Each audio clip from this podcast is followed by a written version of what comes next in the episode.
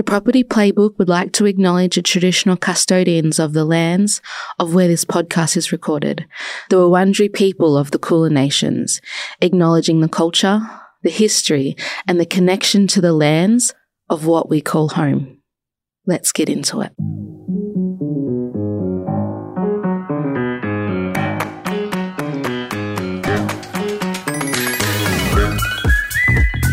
Hello, and welcome back to the Property Playbook, the podcast where we take you from A to V of all things property.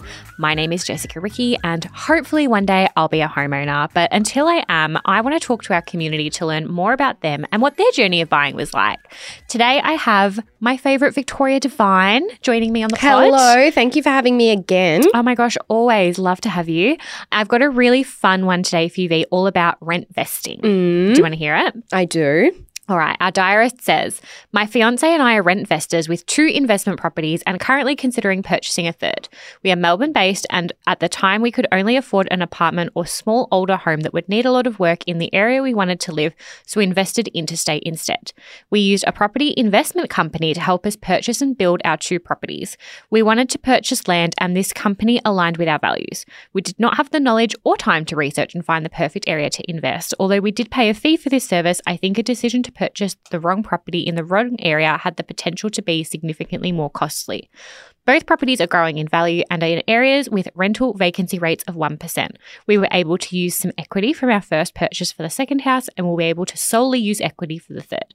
I'm super passionate about rent vesting and love that you guys are sharing that this is an option. Oh my God, what? Property Diarist, thank you for joining us. I'm very excited to learn more, if I'm being honest. Hi, thank you for having me. Oh, you're so welcome. And I have a lot of questions, but before we get there, let me start right at the beginning. Can you tell me a little bit about your buying journey? Yeah, sure. So I've always wanted to buy property. I don't know why. I guess it's kind of it's part of the Australian lifestyle. I guess everyone kind of wants to get their hand in property. And then when I started working full time, I started realizing how what I was able to buy and how it wasn't kind of something that I where I wanted to live. So I started kind of I actually worked in PR, but I worked for a company that specialized and had a lot of clients in the property industry. So in doing that and being within that industry, I was reading a lot about property and the property market and I think that's probably where I came across rent investing and that's where it kind of started my journey to find the right property to invest. Amazing. Now, thinking about that first property that you got, when and where specifically did you purchase? So it was back in 2018. So my partner and I, we were dating at the time. We'd been dating for six years, but we decided to purchase it together, which was great. And we couldn't afford anything in Melbourne, and we decided to work with an investment company to help us find an investment property. So they did all the research for us. They are quite reputable and they were someone who I trusted.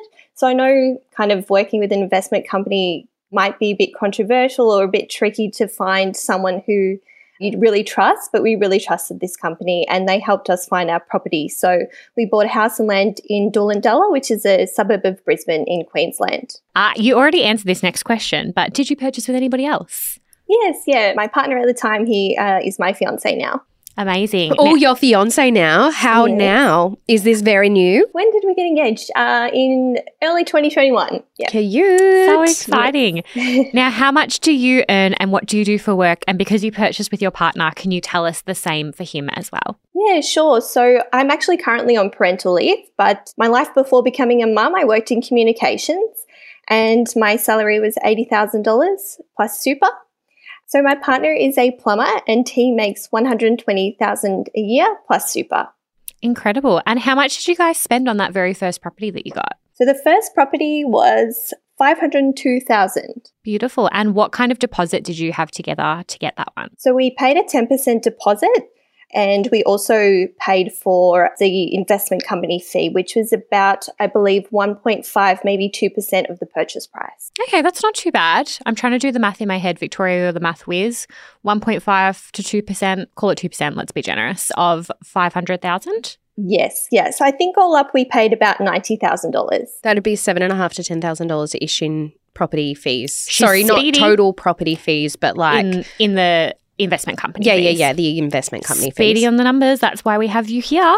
Now, did you guys get to use any government schemes or grants for that purchase? No, we weren't able to use any any government help because it was an investment property. Now, when you were looking, obviously, I guess this company was helping you out and probably doing a lot of this legwork for you. But did you have a list of non negotiables that you gave to them to kind of help them figure out where to go? Yeah, so our biggest non negotiable was that we wanted to purchase house and land. We wanted a freestanding property, a single family home. So that's actually why we went with this investment company because those were the properties that they sell to their customers or, or put forward to their customers. hmm And did you, in terms of that process, did you have a lot of input? Like, did they bring you a number of options to the table and you kind of were saying, oh, I don't like the direction that one's facing, or I don't like the layout of that one? Or did you have to brief them at all in terms of your other like things that you guys were really looking for in your investments, or did you leave it all with them? We pretty much left a lot of it with them. We really trusted their process and we trusted them a lot. And we also didn't really know, you know, we didn't know where this suburb was. We didn't know the best street in the area. And we also didn't want to get attached to the home in terms of its layout and that kind of thing because we don't plan on ever living in it. It's solely an investment. We just were wanting a property that was going to be able to be rented out. That's a lot of trust you're putting in someone. Yeah. Like, I was just thinking about it. I used a buyer's advocate when I purchased, but I also knew the area. I already lived in it. I was really confident in the area that we're purchasing. I don't know how I'd feel if it was like completely external. So we'll get to it, but I have a lot of questions about how to find someone you trust. Me too. Before we get there, though, the last question I have for you right now, Property Diarist, is looking back, would you change anything at all about your buying journey? I really had a good think about this, and I don't think so. And that's not to say that we've done everything perfect and our journey's fabulous and we're amazing. It's just that we felt really comfortable and confident in what we were doing. We worked hard to get there, and it seems to be going well. So, yeah. Oh my gosh, that's really exciting. I, I think we both have so many questions for you, but let's go to a really quick break and then we'll jump into it as soon as we come back. All right, we are back, excitingly enough, and I want to know more about this property investment company. Not necessarily who they are and what their contact number is, but what I want to know is how did you know to trust them? Had you gone through a number of different options? Did you interview them? Did you go based on reviews? Like, how did you actually get to the point where you're like, yeah, I'd love to engage your services? Yeah, so I wanted to learn about investing and I was I remember I was searching on YouTube trying to teach myself about investing basically and I came across a lot of American content which I mean I guess the fundamentals are the same but I wanted someone that I could relate to more. Um, and then I came across this video and I think it was explaining equity. Equity took me forever to wrap my head around what equity was. And I found these guys and they were the people who run this investment company and I finally understood what equity was. They did a really good job of explaining it, and I could relate to them because they were Aussie. They were talking about the Australian property market, and they ended up actually being based in Melbourne, like myself. So I remember one night after work, I went to an open night, an open information night with them, again, where I learnt a lot and just really liked their vibe. It wasn't pushy or they didn't try and sell themselves like in a way that kind of left a bad taste in my mouth. I really, uh, yeah, felt comfortable with them. And then it kind of just snowballed from there, I guess. That's really cool. I feel like I would be really anxious in those circumstances, especially going to like one of those workshop kind of things. You're like, what are you trying to sell? What are you trying to loop me into here? But I am so glad that you found someone to be on that journey with, especially because you're making an investment decision. Like, essentially, you're getting investment advice. And to me, that's really important because, as you said before, like, I was trying to wrap my head around equity and what that means and how it works. But the professionals will hold your hand and finding someone that you trust is, you know, arguably one of the most important things that you can do. hmm Absolutely. Talk us through what that process was like because I haven't really seen, I'll be honest, I don't know a lot about these kinds of companies and what they do or how they do it, but there's kind of like a set process where you, you know, you have your building contract, you have your land contract, you're in contact with your developers and all those kinds of things. Because you were building new properties, but it was going through this investment company, were they the middleman? How hands on were you with that process? What did your loan process look like? So many questions, Yeah, I know, I Jess. feel- Slow sorry. down. I'll start with those and then we'll take it from there. I'm like, um, can you please calm down because that's a lot of questions. yeah, sorry. No, no, that's okay. So I guess the starting process was they, the investment company helped us understand what we could borrow and the kind of the price point we were looking at. And then when we did find a property, the house and land package that we were going to purchase, I loved it because they were the middleman. I didn't have to do any of the hard work. All we had to do was read contracts and sign them. And they actually were really hands on in helping us understand those contracts, not just, you know, shoving something in our face and saying, sign this. They really helped us understand all the processes, the process of the loan and that kind of thing. But in terms of being in contact with developers and that kind of thing, it was all kind of taken care of for us, which was amazing. hmm I'm trying to understand, I guess, how their business is profitable. So you pay them a fee up front, obviously, for them to coordinate or help you figure out where this investment is going and what, you know, what locations might be good and those kinds of things. They're doing a lot of the back end research. Are they then involved in managing the investment going forward as well? And what does that fee look like? So there's no ongoing fee. They do have a property management team and a mortgage brokerage within their Mhm. business. So we Okay, did use yeah. them for our finance and then we also use them as our property managers. So there is an ongoing relationship, but um, that initial kind of purchase fee was just a one off fee. Smart business model from them. Well, yeah, because, and we've spoken before, both on here and over on She's on the Money about, you know, mortgage brokers. A lot of the time you don't pay them, but they benefit long term from looking after that loan. And obviously, property managers you do pay a fee for. So it, by offering that kind of full service It's offering, genius. it makes it so easy for somebody like you to be able to go, oh my God, please help me. And they take everything off of your hands, which arguably would alleviate a lot of stress, which is amazing.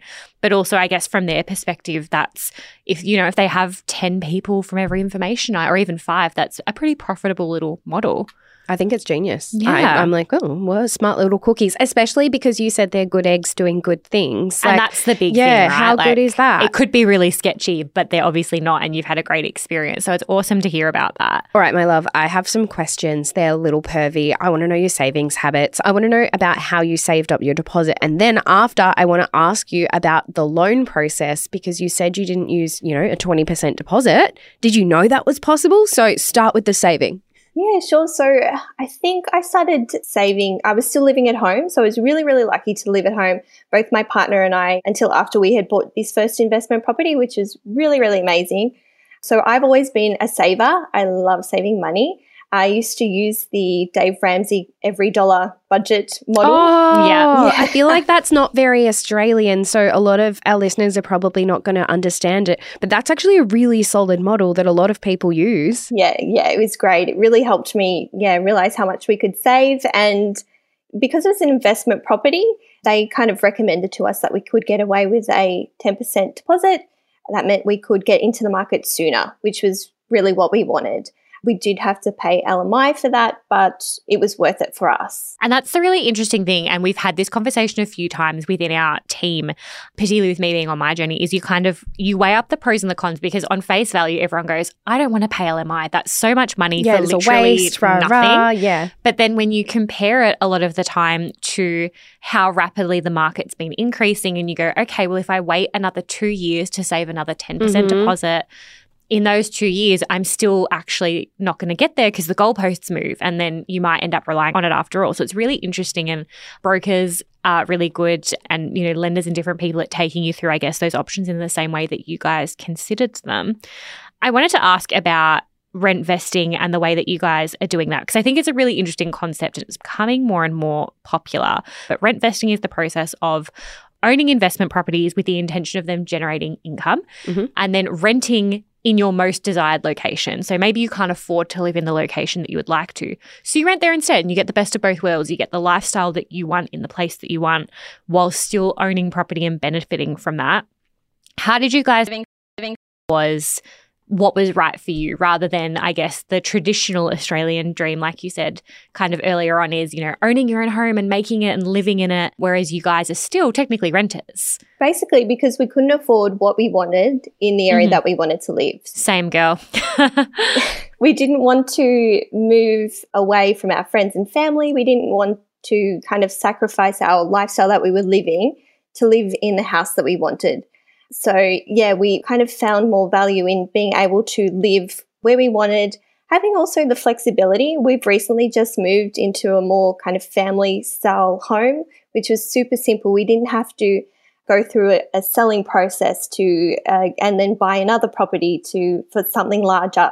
So I think for us it was just it is convenient for us. It's yeah, convenient, easy, and we're also living in the location that we want to live and yeah, it's more affordable for us. You said something before that I want to circle back to. You said paying LMI was good for us. Like it, it made sense. And I think a lot of people going through this process are going to go, well, what does that actually mean? Like, how does that work? So, can you talk us through either, if you can remember, how much LMI you paid and the conversation around that? Like sitting down and going with the broker, okay, you might have to pay LMI on this. Obviously, no one really wants unexpected fees, but what was your mentality in the conversation that happened during that period of time? Yeah, sure. I can't exactly remember how much it was. Would it around four thousand dollars? Would that that feels right? Yeah, something around there. And just for us, I think it was time in the market versus that four thousand dollars up front. It was much more worth it while for us to have that time in the market. That makes absolute sense. Yeah, yeah. We're kind of when we have a goal, we're kind of you know beeline for it, and we wanted to yeah make that purchase as soon as possible. Makes sense. I always want to get a little bit more context because I'm like, all right, people listening are going to go, LMI, is that $4,000 or $40,000? What does that mean? Is how's that worth it? So I think that's really cool. What are your next steps? I want to know about the future. So you said before, like, obviously, we're going to look for another property, but what's the ultimate goal? Yeah, sure. So ultimately, uh, although we are rent vesting currently, we would like to purchase our dream home so we're not kind of opposed to owning our home. We just want to be able to purchase something that we absolutely love and can stay in for a very long time as opposed to buying something smaller and then having to kind of buy and sell property as our family grows and as our lifestyle changes. So for now, we're happy renting, but ultimately, we would like to build and buy our dream home. What does that look like?